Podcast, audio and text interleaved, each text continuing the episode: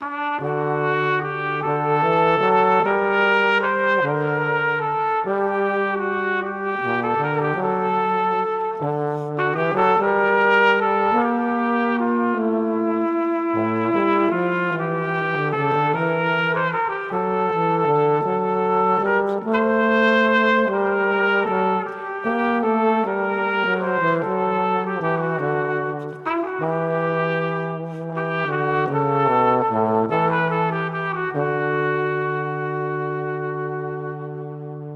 Κυρίες και κύριοι, φίλοι ακροατές, από όποια γωνιά του κόσμου και αν μας ακούτε, ακριβώς τώρα ξεκινά μια νέα εκπομπή.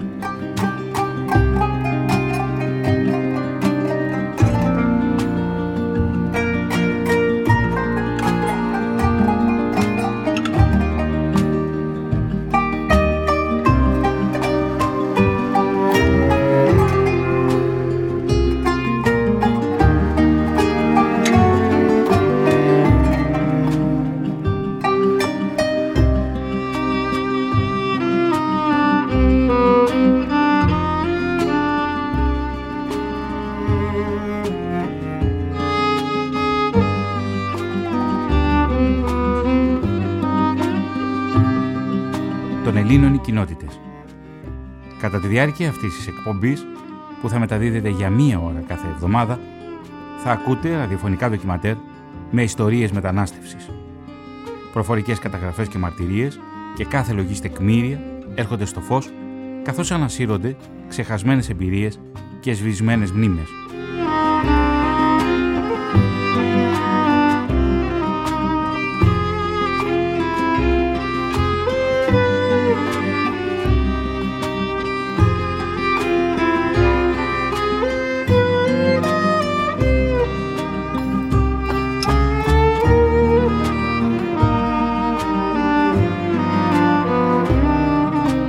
Ελλήνων οι κοινότητες. Ένα ραδιοφωνικό ταξίδι στον χώρο και στον χρόνο. Θα ήθελα να ευχαριστήσω θερμά τη Γιάννα Τριανταφύλη για τη δυνατότητα να υλοποιήσω αυτόν τον θεματικό κύκλο εκπομπών. Έρευνα παρουσίαση Θωμάς Σίδερης. Ηχοληψία Θανάσης Βουτέρης. Αφηγήσεις Παναγιώτης Κατσίκης. Εκπομπή πρώτη.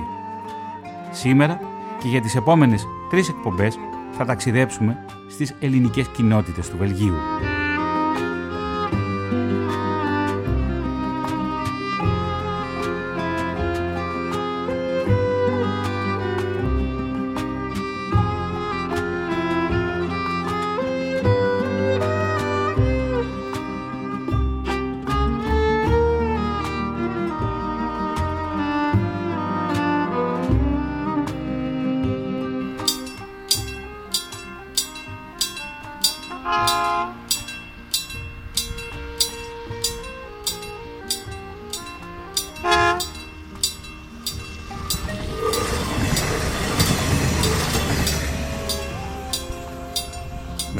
Γιάννη Κασεμάκη. Γεννήθηκα στις 13 Αυγούστου του 1938 στους Αγίους Θεοδόρους Βρεβενών, στο Διάκο. Πήγε ένας συμπατριώτης του μετανάστης και έγραψε γράμμα στο χωριό ότι αγόρασε δικό του αυτοκίνητο. Τάφασα. Αυτός είχε αυτοκίνητο και εγώ δεν είχα να φάω. Είχα δικαίωμα κι εγώ στο όνειρο. Αποφάσισα να πάρω των οματιών μου, να αφήσω τα πρόβατα και να φύγω. Πήγα και έφτιαξα και τα δόντια μου γιατί αλλιώς θα με έκοβαν στις εξετάσεις. Ο νομός Γρεβενών τότε ήταν μαζί με τον νομό Κοζάνης. Υποβάλαμε τα χαρτιά στην Κοζάνη και μας ειδοποίησαν σε ένα μήνα να πάμε για τις συμβάσεις. Ήταν τότε η συμβάση του Κόκκινου, ενός νησιώτη από την Κάλυμνο. Μέσα σε 15 μέρες, αν δεν σου άρεσε το ρηχείο, μπορείς να γυρίσεις πίσω και τα έξοδα ήταν όλα καλυμμένα. Ήρθαμε διαμέσου Αθηνών. Κόντεψα να πεθάνουμε στο καράβι. Από την Ιταλία, από το Πρίντεζ με τρένο και από εκεί μας πήγαν Σαρλερουά. Ήθελα να μείνω και για το πανηγύρι στο χωριό μου. Έφυγα 7 Σεπτεμβρίου και έφτασα στις 27. 20 μέρες ταξίδι. Νομίζω πήγαμε με το κολοκοτρόνης. Όλοι τότε με αυτό πήγαιναν.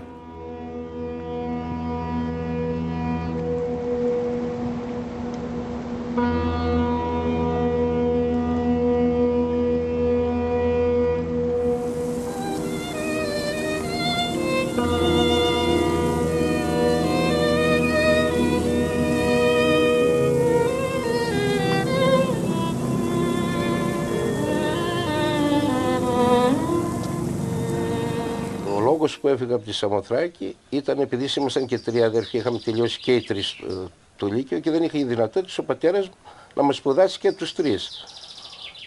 Και ο λόγος που έφυγα ήταν αυτός. Δεν είχαμε δυνατότητες. Οπότε αναγκάστηκα και έφυγα στο εξωτερικό. Το πιο εύκολο και το πιο αυτό ήταν να εργαστούμε στο ανθρακοριχείο. Αλλά την πρώτη μέρα που κατέβηκα κάτω, 1200 μέτρα με τον Σανσέρ, τον Σανσέρ κατέβηνε βολίδα οι περισσότεροι εκεί γυρίσαν πίσω και δεν κατεβήκανε. Εγώ άντεξα, κατέβηκα, αλλά την πρώτη φορά που μπήκα μέσα στο κάρβουνο έκανα και τον σταυρό μου.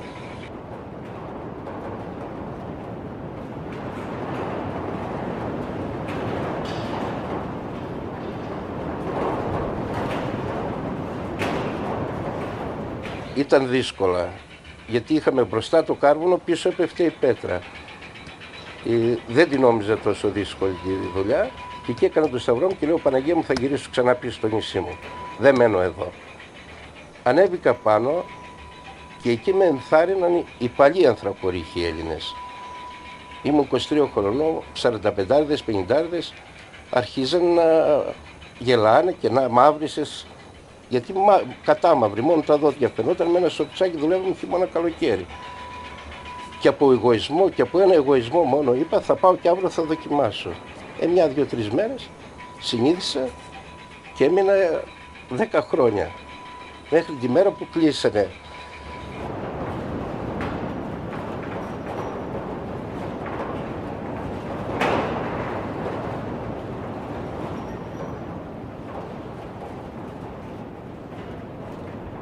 Οι συνθήκες ήταν πολύ δύσκολες.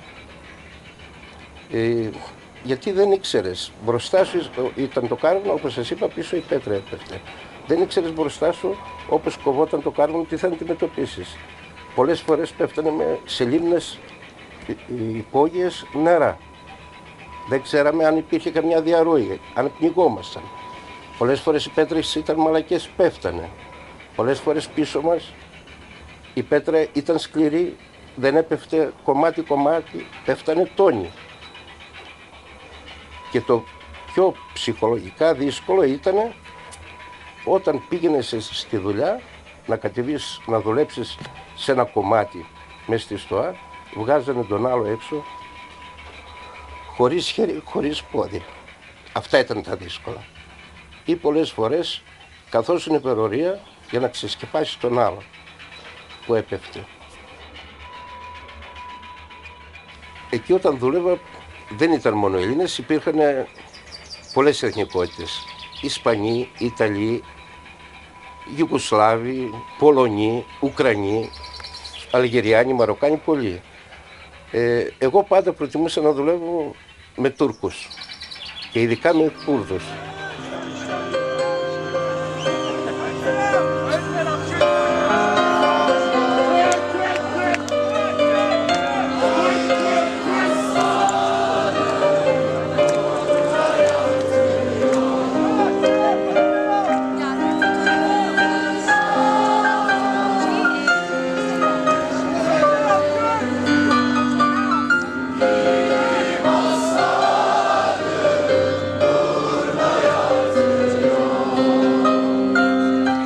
Όταν χτύπησα μια φορά στο κεφάλι, θυμάμαι συγκεκριμένα, και με πήγανε στο νοσοκομείο, ο μόνος που με επισκέφτηκε ήταν Τούρκος.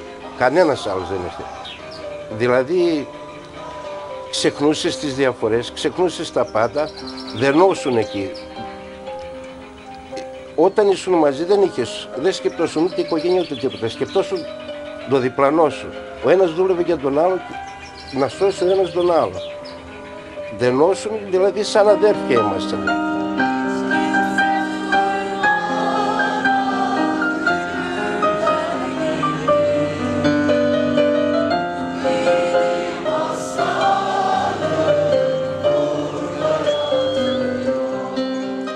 Όταν ε, άρχισα την εργασία μου στα ανθρακοριχεία, το μυαλό μου πάντα γύριζε στον τόπο μου.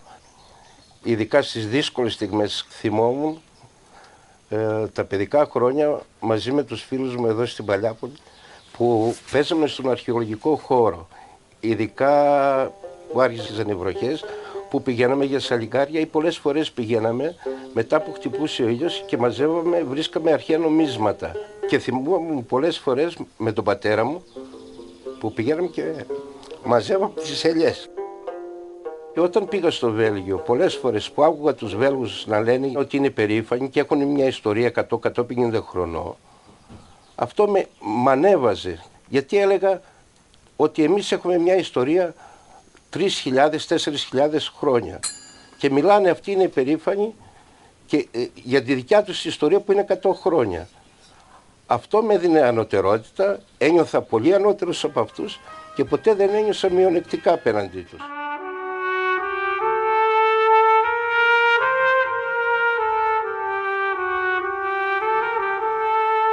Στις γαλαρίες δεν θα ξεχάσω ποτέ το βουητό από το ανοιχτό ασανσέρ που μας κατέβαζε στα έγκατα της γης. Μας έπιανα τα αυτιά μας. Τρία χρόνια δούλεψα στα ορχεία. Έτσι ήταν τότε η σύμβαση, αν παντρευόσουν, έκανες μόνο τρία χρόνια. Αλλιώς, αν ήσουν ελεύθερος, έκανες πέντε. Παντρεύτηκα. Όμως έπιασα δουλειά στο εργοστάσιο. Ανοίξαμε πλυντήρια καθαριστήρια με τη γυναίκα μου. Το καλό με το Βέλγιο ήταν ότι σου έδινε γρήγορα δικαιώματα. Μπορούσες να φέρεις τη γυναίκα σου, τα παιδιά σου. Τώρα, εμείς έχουμε και τις δύο επικότητες.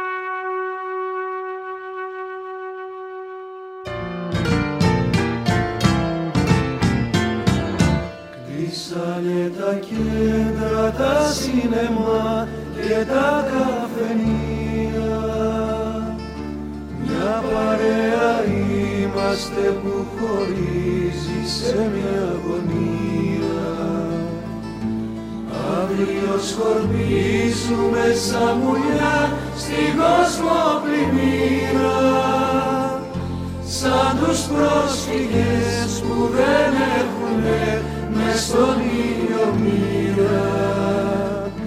Βρένα θα μας πάρουνε την αυγή και λεωφορεία.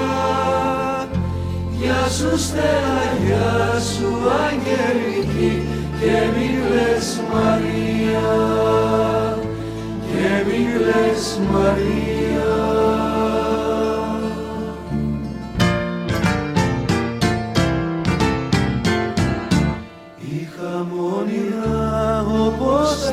παιδιά όπως οι ανθρώποι.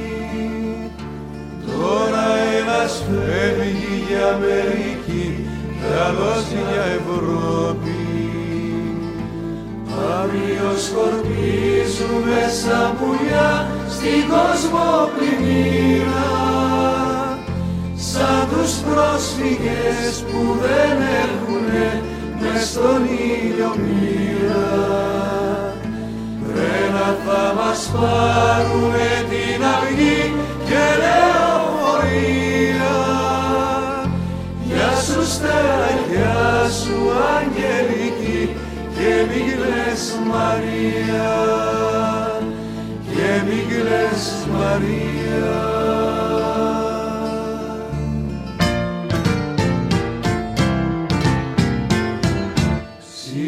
Πας και πας τον ουρανό φεύγει η ηλιαδάδα Ένας κρύος και έρημος σταθμός μοιάζει η Ελλάδα.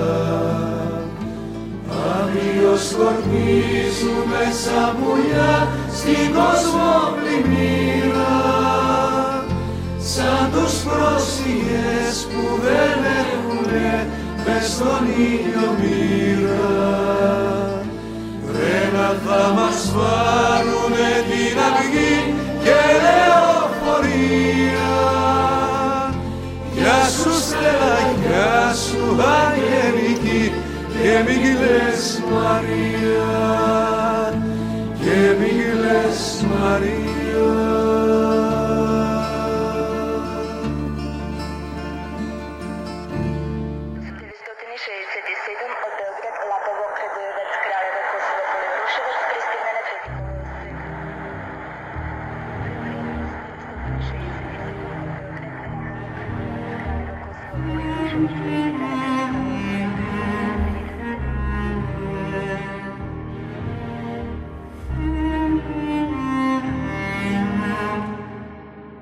Οι πρώτοι μετανάστες στο Βέλγιο ήταν κυρίως Έλληνες της Μικράς Ασίας.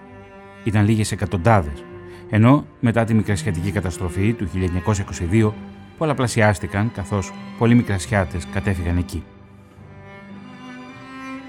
Οι μετανάστες του δεύτερου ρεύματος ήταν επίσης λίγοι και ήρθαν την περίοδο 1954-1955 και άρχισαν να εργάζονται ως ανθρακορίχοι.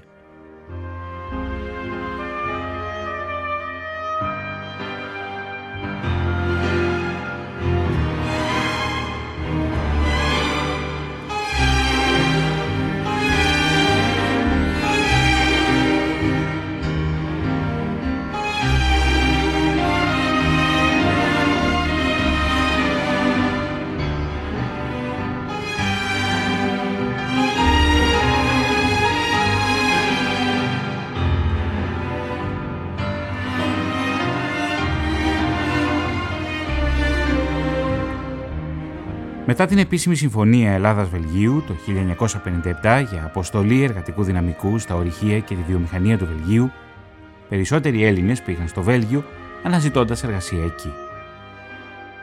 Άμεση συνέπεια ήταν να δημιουργηθεί μια πολυάριθμη ελληνική κοινότητα.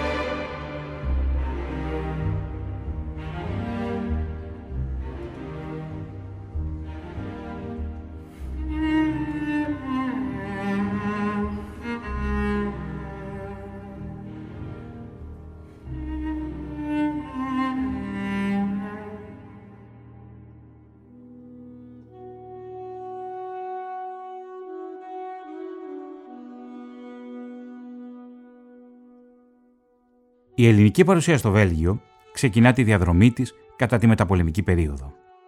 Μέχρι και τα μέσα της δεκαετίας του 1950, οι Έλληνες που ζούσαν στο Βέλγιο ήταν περίπου χίλιοι, κυρίως έμποροι στο επάγγελμα. Από το 1953 έως και το 1964 η εικόνα αυτή αλλάζει με τον αριθμό των Ελλήνων να πολλαπλασιάζεται φτάνοντας σχεδόν τους 20.000 μετανάστες.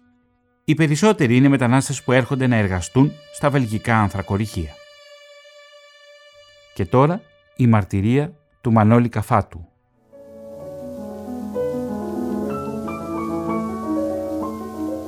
Λόγω ανάγκης το 1957 διαβάζουμε τις εφημερίδες ότι ζητούνται εργάτες για τα ανθρακοριχεία του Βελγίου.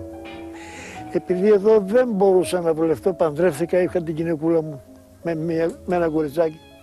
Αναγκάστηκα να σηκωθώ να πάω στο Βέλγιο.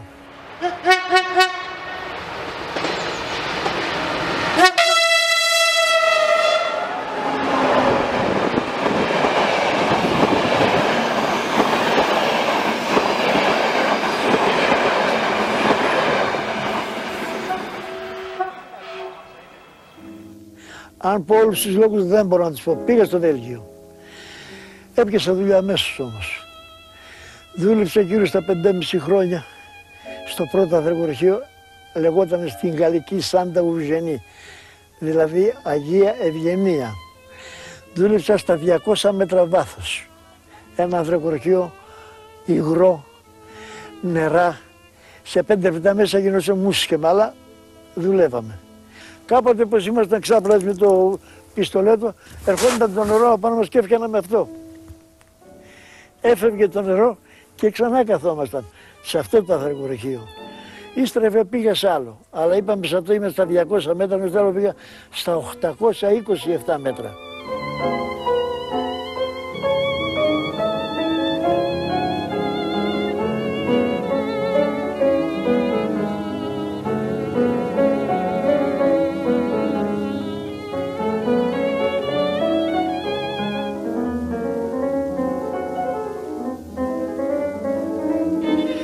Εκείνο είχε άλλες χάρες να τις πω. Όταν μπαίνα, κατεβαίναμε από το ασανσέρ, σε 47 δευτερόλεπτα κατέβαιναμε 827 μέτρα. Το πηγάδι όταν δεν κατέβαινα κάτω εγώ για πρώτη φορά, δηλαδή ήμασταν τέσσερες. Και εντολή ανθρακοριχείου όταν ανεβάζουν ή νεκρό ή τραυματία, οι νέοι να μην το δουν αυτό το πράγμα. Εμάς δεν μας έκανα αυτή τη χάρη. Τέσσερις ήμασταν, οι τρεις είπαν εγώ δεν κατεβαίνω κάτω. Γιατί ανεβάζανε νεκρό και αιματωμένο. Εγώ είπα, είχα ορκιστεί ότι είπα ότι όταν έφυγα από εδώ θα, ε, δεν έριξα πέτρα πίσω, δεν θα ξαναγύριζα πίσω.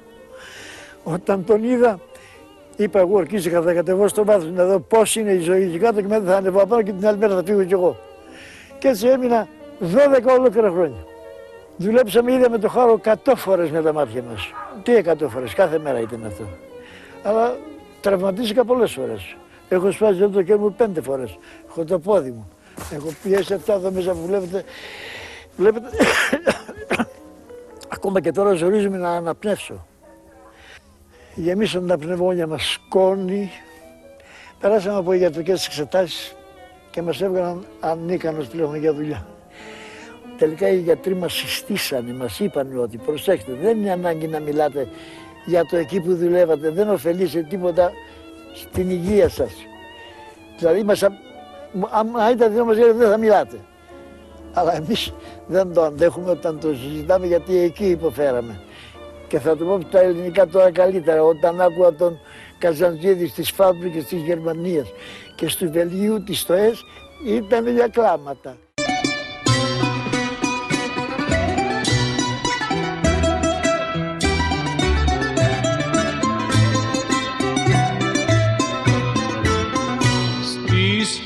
Φαμπρικές της Γερμανίας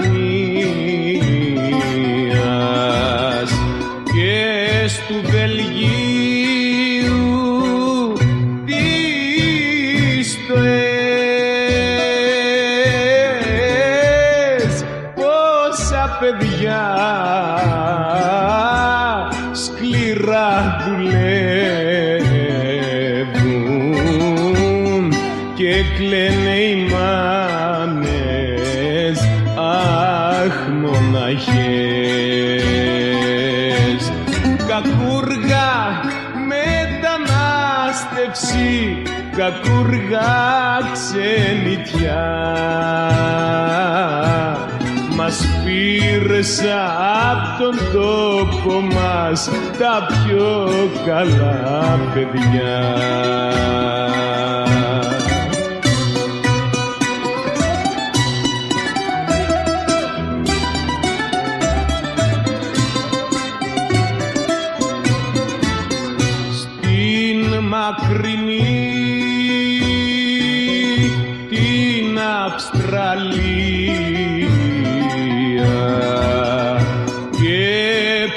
castigo.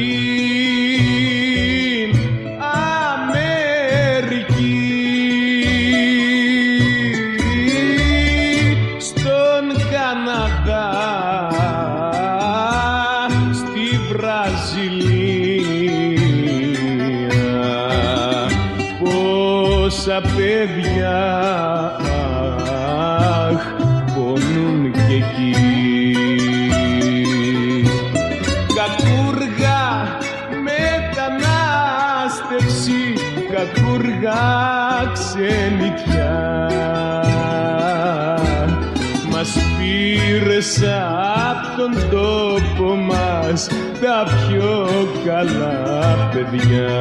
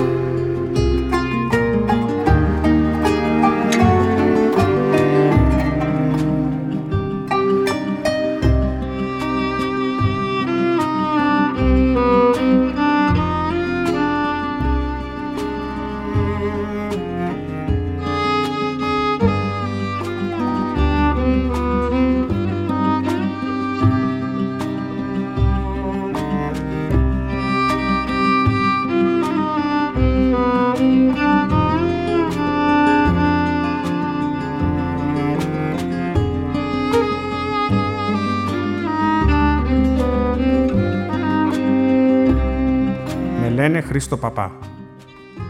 Γεννήθηκα στο Κουκλέσιο Ανίνων στις 6 Σεπτεμβρίου του 1940. Ανήκω στην παλαιά φρουρά Ελλήνων μεταναστών του Βελγίου. Πέντε χρόνια εργάστηκα στα νιάτα μου σε ένα από τα περίπου 280 ορυχεία κάρβουνου που διέθετε τότε το Βέλγιο και σήμερα έχουν κλείσει. Μόλις απολύθηκα από Φαντάρος το 1962, πήγα στο γραφείο Ευρέσεω Εργασίας στα Ιωάννινα. Ζήτησα να πάω στη Γερμανία, αλλά μου είπαν πως δεν υπήρχαν θέσεις και έπρεπε να περιμένω. Μόνη εναλλακτική λύση ήταν τα θρακοριχεία του Βελγίου. Θες να πας, μου είπαν. Κάθε φορά που έμπαινα στο ρηχείο έκανα το σταυρό μου να βγω ζωντανός. Η πρώτη μέρα στο ρηχείο ήταν η δυσκολότερη της ζωής μου. 13 άτομα πήγαν από το χωριό μου στα θρακοριχεία. Όλοι ζήτησαν να φύγουν μέσα σε 15 μέρες. Μόνο εγώ έμεινα. Έλεγα, αφού δεν φοβούνται στα ορυχεία άλλοι που έχουν παιδιά και οικογένειες, δεν θα αντέξω εγώ που είμαι ελεύθερος. Στι στοέ κουβαλούσα ξύλα ή άλλα υλικά. Γαλαρίε υπήρχαν από τα 500 μέτρα κάτω από το έδαφος ως τα 1200.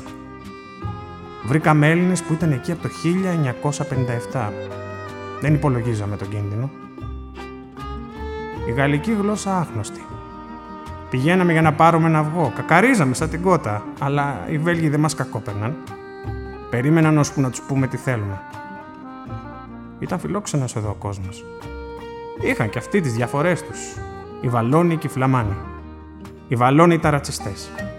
Οι Φλαμάνοι μας φέρονταν πιόλια. Στη βιομηχανική ζώνη του Βελγίου, τα απομεινάρια από τις εγκαταστάσεις είναι ζωντανά. Παγόνια, ράγες, δεξαμενές νερού, μικροί λοφίσκοι σχηματισμένοι από τα χώματα που βγαίναν από τις γαλαρίες, τα κανάλια που οδηγούσαν στην Αβέρσα. Το τελευταίο ρηχείο ορυκτού κάρβουνου έκλεισε το 1974 και η περιοχή μαράζωσε σε σημείο σήμερα η ανεργία να αγγίζει το 20%. Τα εργατικά δυστυχήματα και τα ατυχήματα ήταν σε πρώτη διάταξη όταν κρεμίζονταν κομμάτια γαλαρίας, κυρίως από τις εκρήξεις. Αυτό είχε ως αποτέλεσμα να παθαίνουν κρανιοεγκεφαλικές κακώσεις και ακροτηριασμούς. Πολλοί πέθαναν κυρίως λόγω της συγκέντρωσης άνθρακα στους πνεύμονες, μιας χρόνιας επικίνδυνης ασθένειας, της πνευμονικής ανθράκωσης.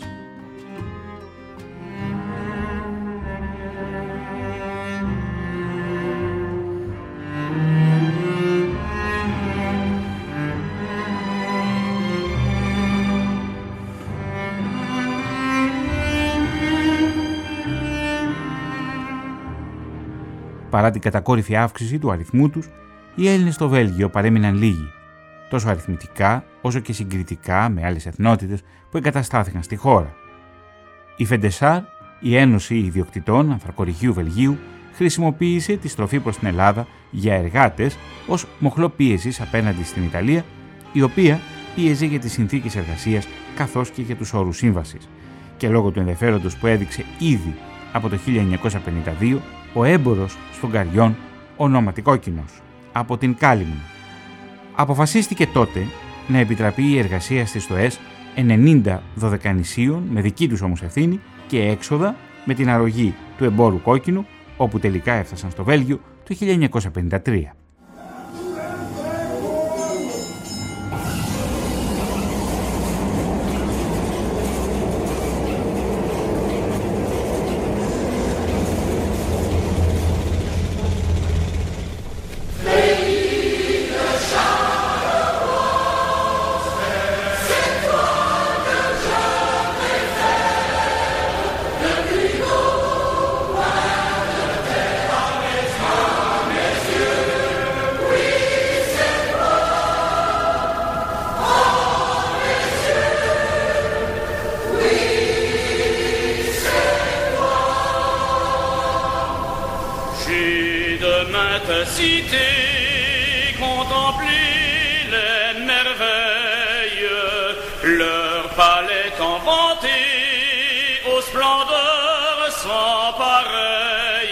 de ces beaux monuments, admirant la structure, je regrettais nos champs et le rêve de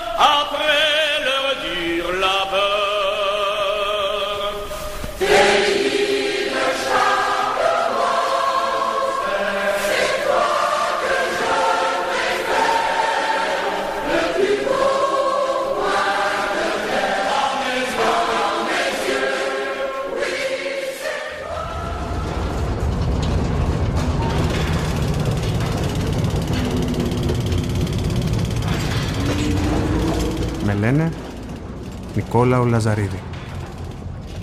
Γεννήθηκα στις 6 Αυγούστου 1938 στην Αλιδέα Πέλας, στην Άψαλα.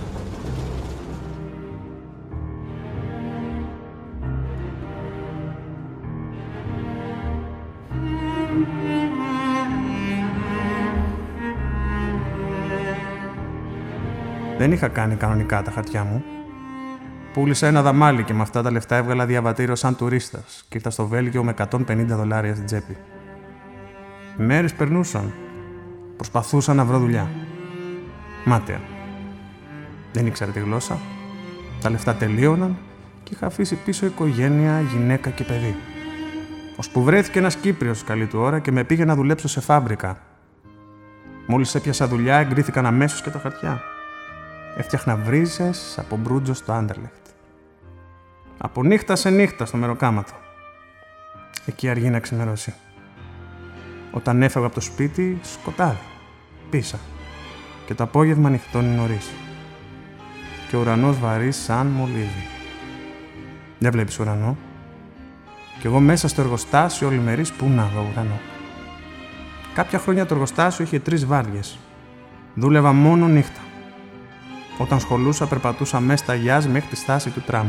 15 λεπτά με τα πόδια, εγώ και η σκιά μου. Ένιωθα το σώμα μου διαλυμένο. Πονούσα ολόκληρος, αλλά έπειτα το συνήθισα. Όλα μια συνήθεια είναι. Και ξενιτιά. Είναι πικρό το ψωμί της. Δεν το έχεις ακούσει. Αλλά τα καταφέραμε. Αυτό έχει σημασία. Τα καταφέραμε, φίλε.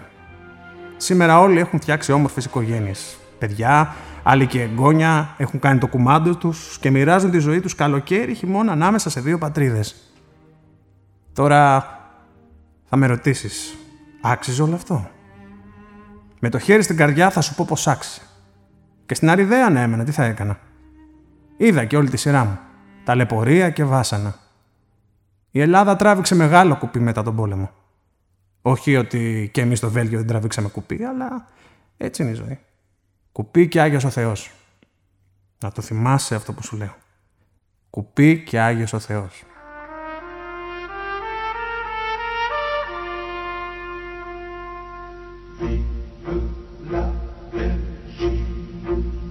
Noble Belgique, ô mère chérie, à toi nos cœurs,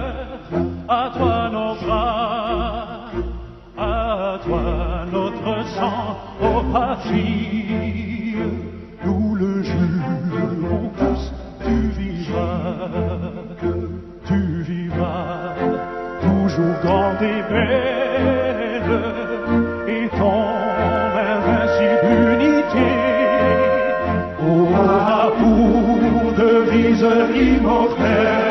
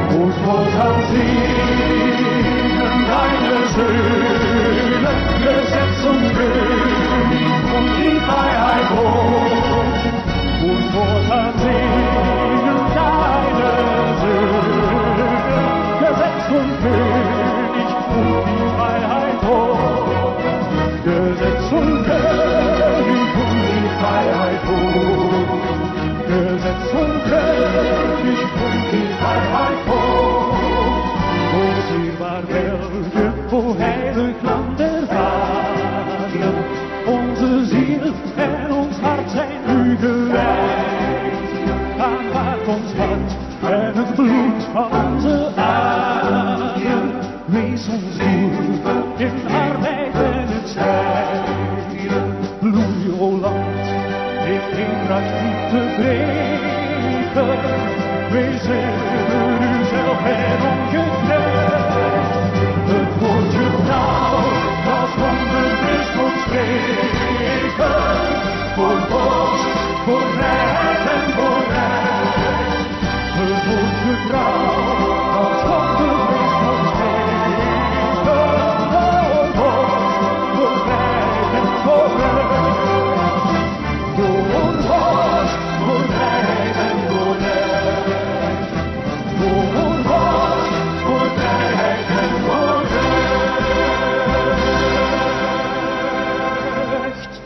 μαρτυρία του Δημήτρη και Σκεσιάδη.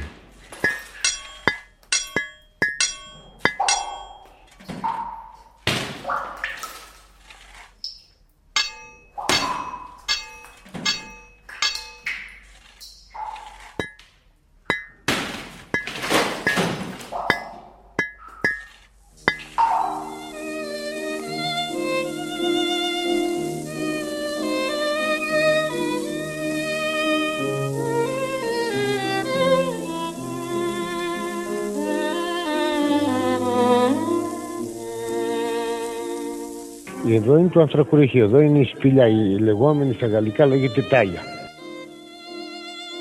Μπαίναμε, κατεβαίναμε, πέραμε το Σανσέρ, κατεβαίναμε στα 1300 μέτρα, ε, προχωρούσαμε κάνα δύο χιλιόμετρα, φτάναμε στην σπηλιά, στην, στην τάλια η οποία λέγεται στα γαλλικά ε, και άναμε το πόσο μας. Μπαίναμε μέσα, πέραμε το πόσο μας, ερχόταν ο επιστάτης, μας έλεγε από, αυτά, από εδώ μέχρι εκεί αυτά τα μέτρα είναι δικά σου. Του, το κάτι, του κάτι συνάδελφος εργάτης.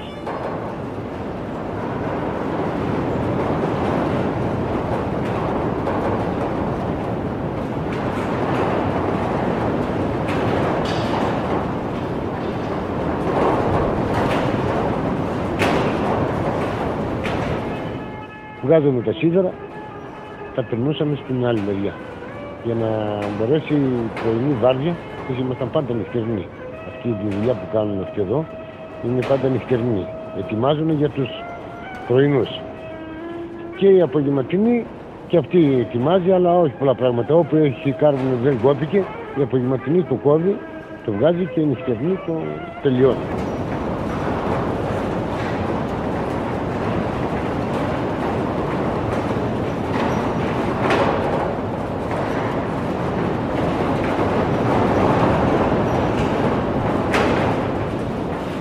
Αυτή η λάμπα είναι για το υγραέρι, για το γκάζ που λέμε.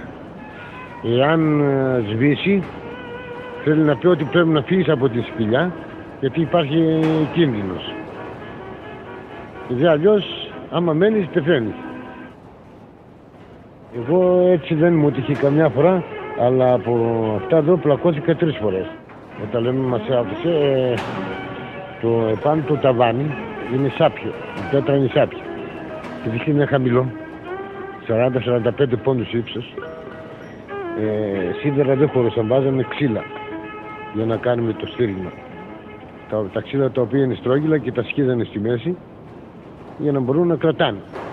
Τα έπρεπε όμως να βγουν χωρητικά για να πέφτει το ταβάνι. Εάν δεν πέσει το ταβάνι, αν τα βγάλεις και δεν πέσει το ταβάνι, υπάρχει μεγάλος τεράστιος κίνδυνος. Μπορεί να πέσει όλη η σπηλιά. Να τα σβαρνίσει όλα και να τα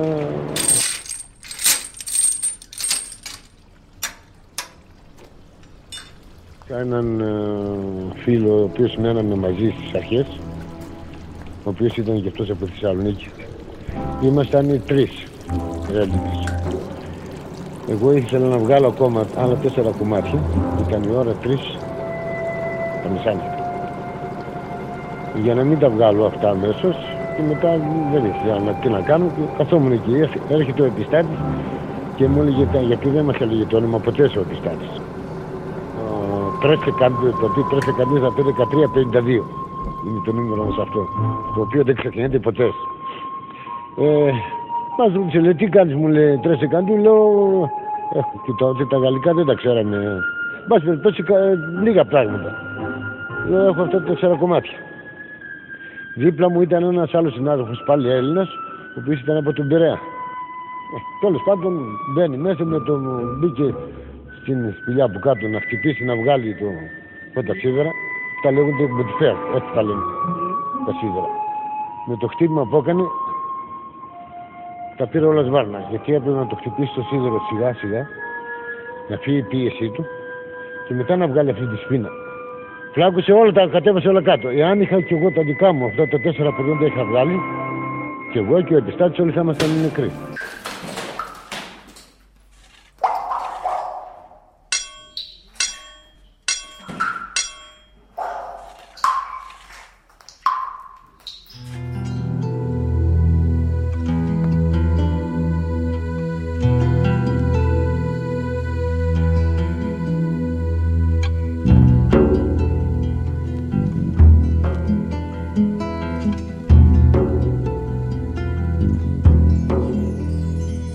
1954 αποφασίστηκε η μετανάστευση των Ελλήνων να πάρει πιο μαζικό και οργανωμένο χαρακτήρα με τον έμπορο κόκκινο να προσλαμβάνεται από τη Φεντεσάρ λόγω των γνωριμιών που είχε και στις δύο χώρες και της καλής υπόλοιψης της οικογένειάς του, εργαζόμενος παράλληλα στον Πειραιά, από όπου θα αναχωρούσαν οι Έλληνες.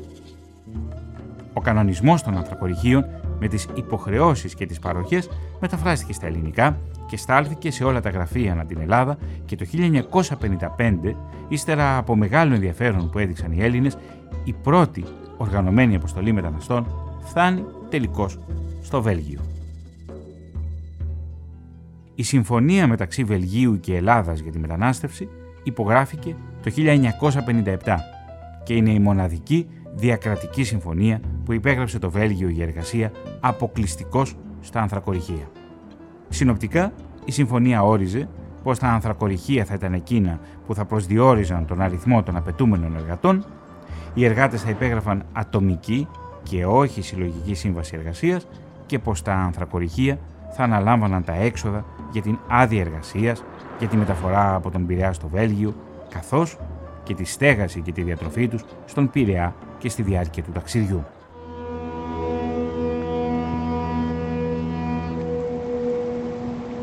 Οι υποψήφοι ήταν υποχρεωμένοι να κάνουν ιατρικές εξετάσεις και όσον αφορά στην εργασία στο Βέλγιο, οι Έλληνες τυπικά απολάμβαναν τα ίδια δικαιώματα και υποχρεώσεις με τους Βέλγους.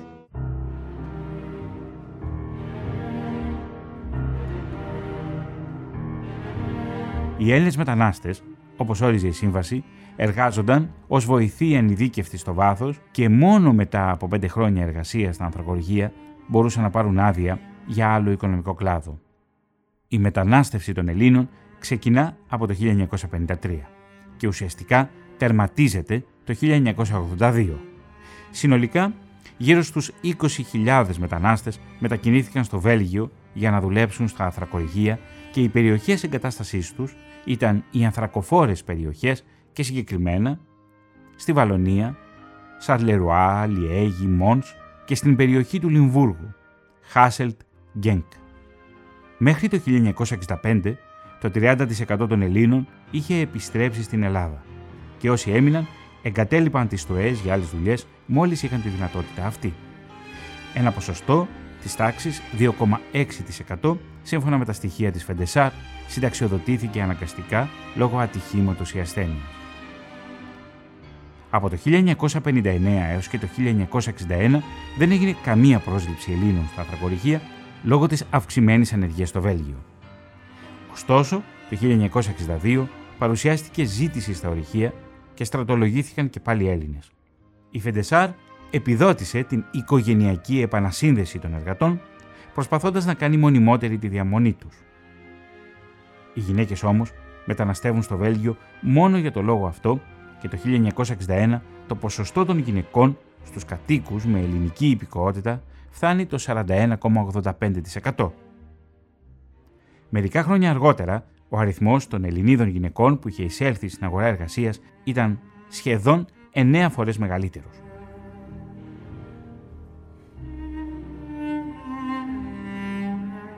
Και τώρα η μαρτυρία τριών ανθρακορίχων.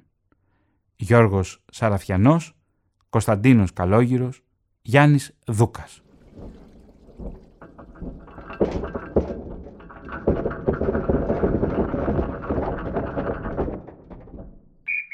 Τα, τα χρόνια εκείνα ήμασταν ε, φτωχοί. Η οικογένεια μεγάλη. Το 56 ήρθε ο αδερφός μου πρώτα εδώ πέρα και με την ευκαιρία αυτή ήρθα και εγώ.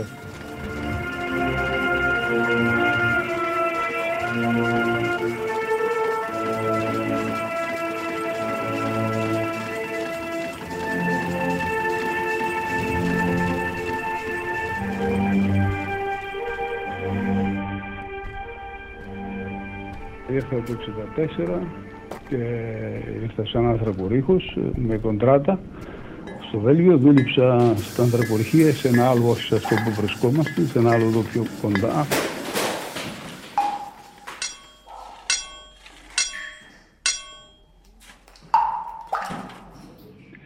Ήταν μια, δεν ξέραμε καταρχήν, ε, τι, όταν ήρθαμε από την Ελλάδα δεν ξέραμε πώς είναι το ανθρακοριχείο. Είχαμε μια απορία να δούμε, να κατέβουμε, να δούμε πώς είναι το ανθρακοριχείο.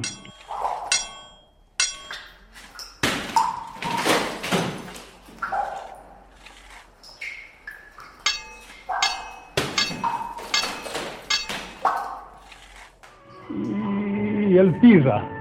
Αν υπάρχει ελπίδα ζωής είναι το χωριό μου, η ελπίδα μου ας πούμε να γυρίσω μια μέρα ε, τουλάχιστον ε, τα τελευταία χρόνια της ζωής μου ε, να, να αισθάνομαι ότι ε, θα μείνω στο χωριό μου εκεί. Είναι μια παρηγοριά το ελπίζουμε. Δεν ξέρω αν θα μας συμβεί στην πορεία, αλλά το χωριό ε, ε, είναι... Ε, αν είχαμε δυο καρδιές, μία θα ήταν εκεί και η άλλη εδώ, στην πατρίδα. Γιατί 40 χρόνια εδώ, 43 και 25 εκεί, δεν μπορείς να, να πεις ποια από τις δύο αγαπάς πιο πολύ. Είμαστε, πατούμε σε δύο βάρκες, είμαστε χωρισμένοι στα δύο, εμείς οι μετανάστες. Μπορεί να πολλοί να λένε «Α, εσείς καλά περνάτε στην γενικιά», αλλά εμείς το ξέρουμε, η καρδιά μας ας πούμε το ξέρουμε.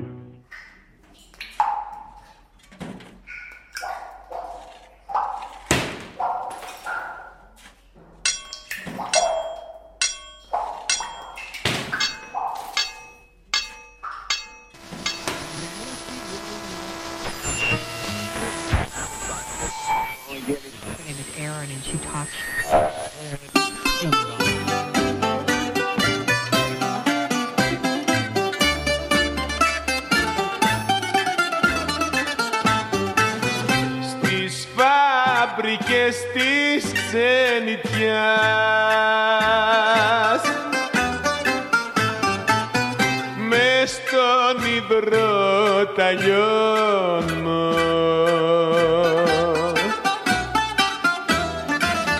Και έχω παρέα τον καημό.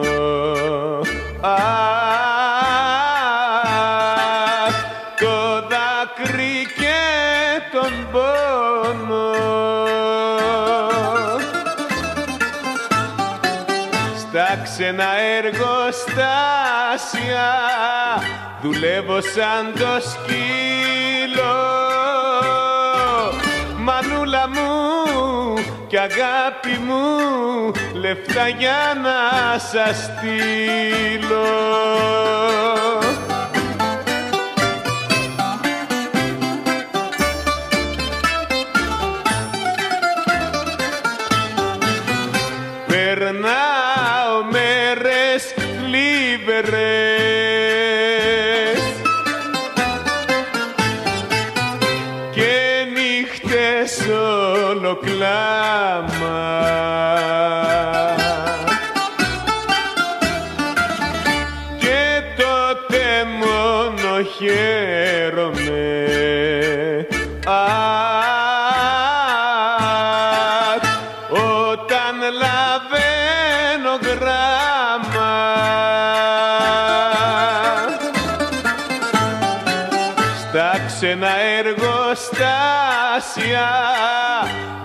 δουλεύω σαν το σκύλο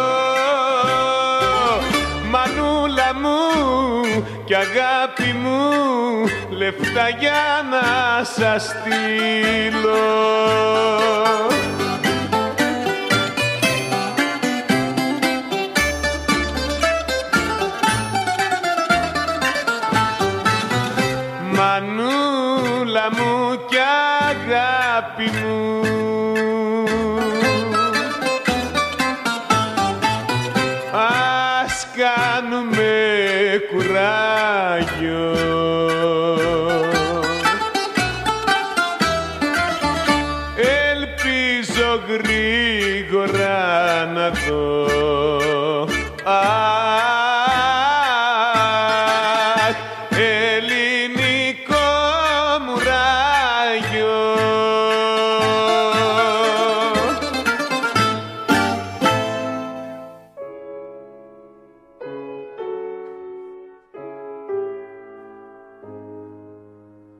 Μαρτυρία του Αθανασίου Γαλή.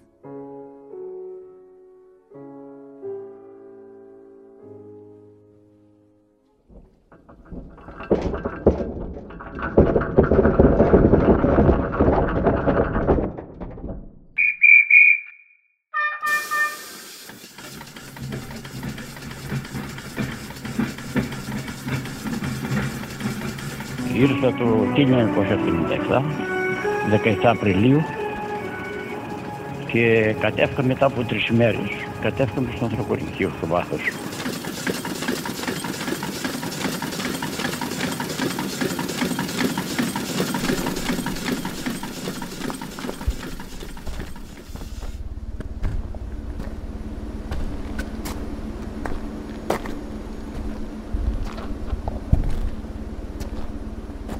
Πέρασαμε πρώτα από γιατρούς. Μας έκαναν κόσκινο. Μετά μας πήγαν στην αστυνομία, άλλη την μέρα. Την άλλη πήγαμε στο ανθρακολικείο, αλλά δεν κατέφυγαμε κάτι. Τρεις μέρες γύριζαμε έξω με έναν που ήξερε λίγο τη γλώσσα, έναν γέρο είχαμε εδώ, από Μικρά Ασία και μας έλεγε διάφορα για το κάρονο. Όταν όμως πρόκειται να ανέβουν οι εργάτες, πήγαιναμε και ήβληπαμε εκεί. Έβγαιναν μαύροι ανάλογα στη δουλειά που δούλευε ο καθένας. Πότε κατέβαιναν, μετά από τρεις μέρες κατέβηκαμε κι εμείς στο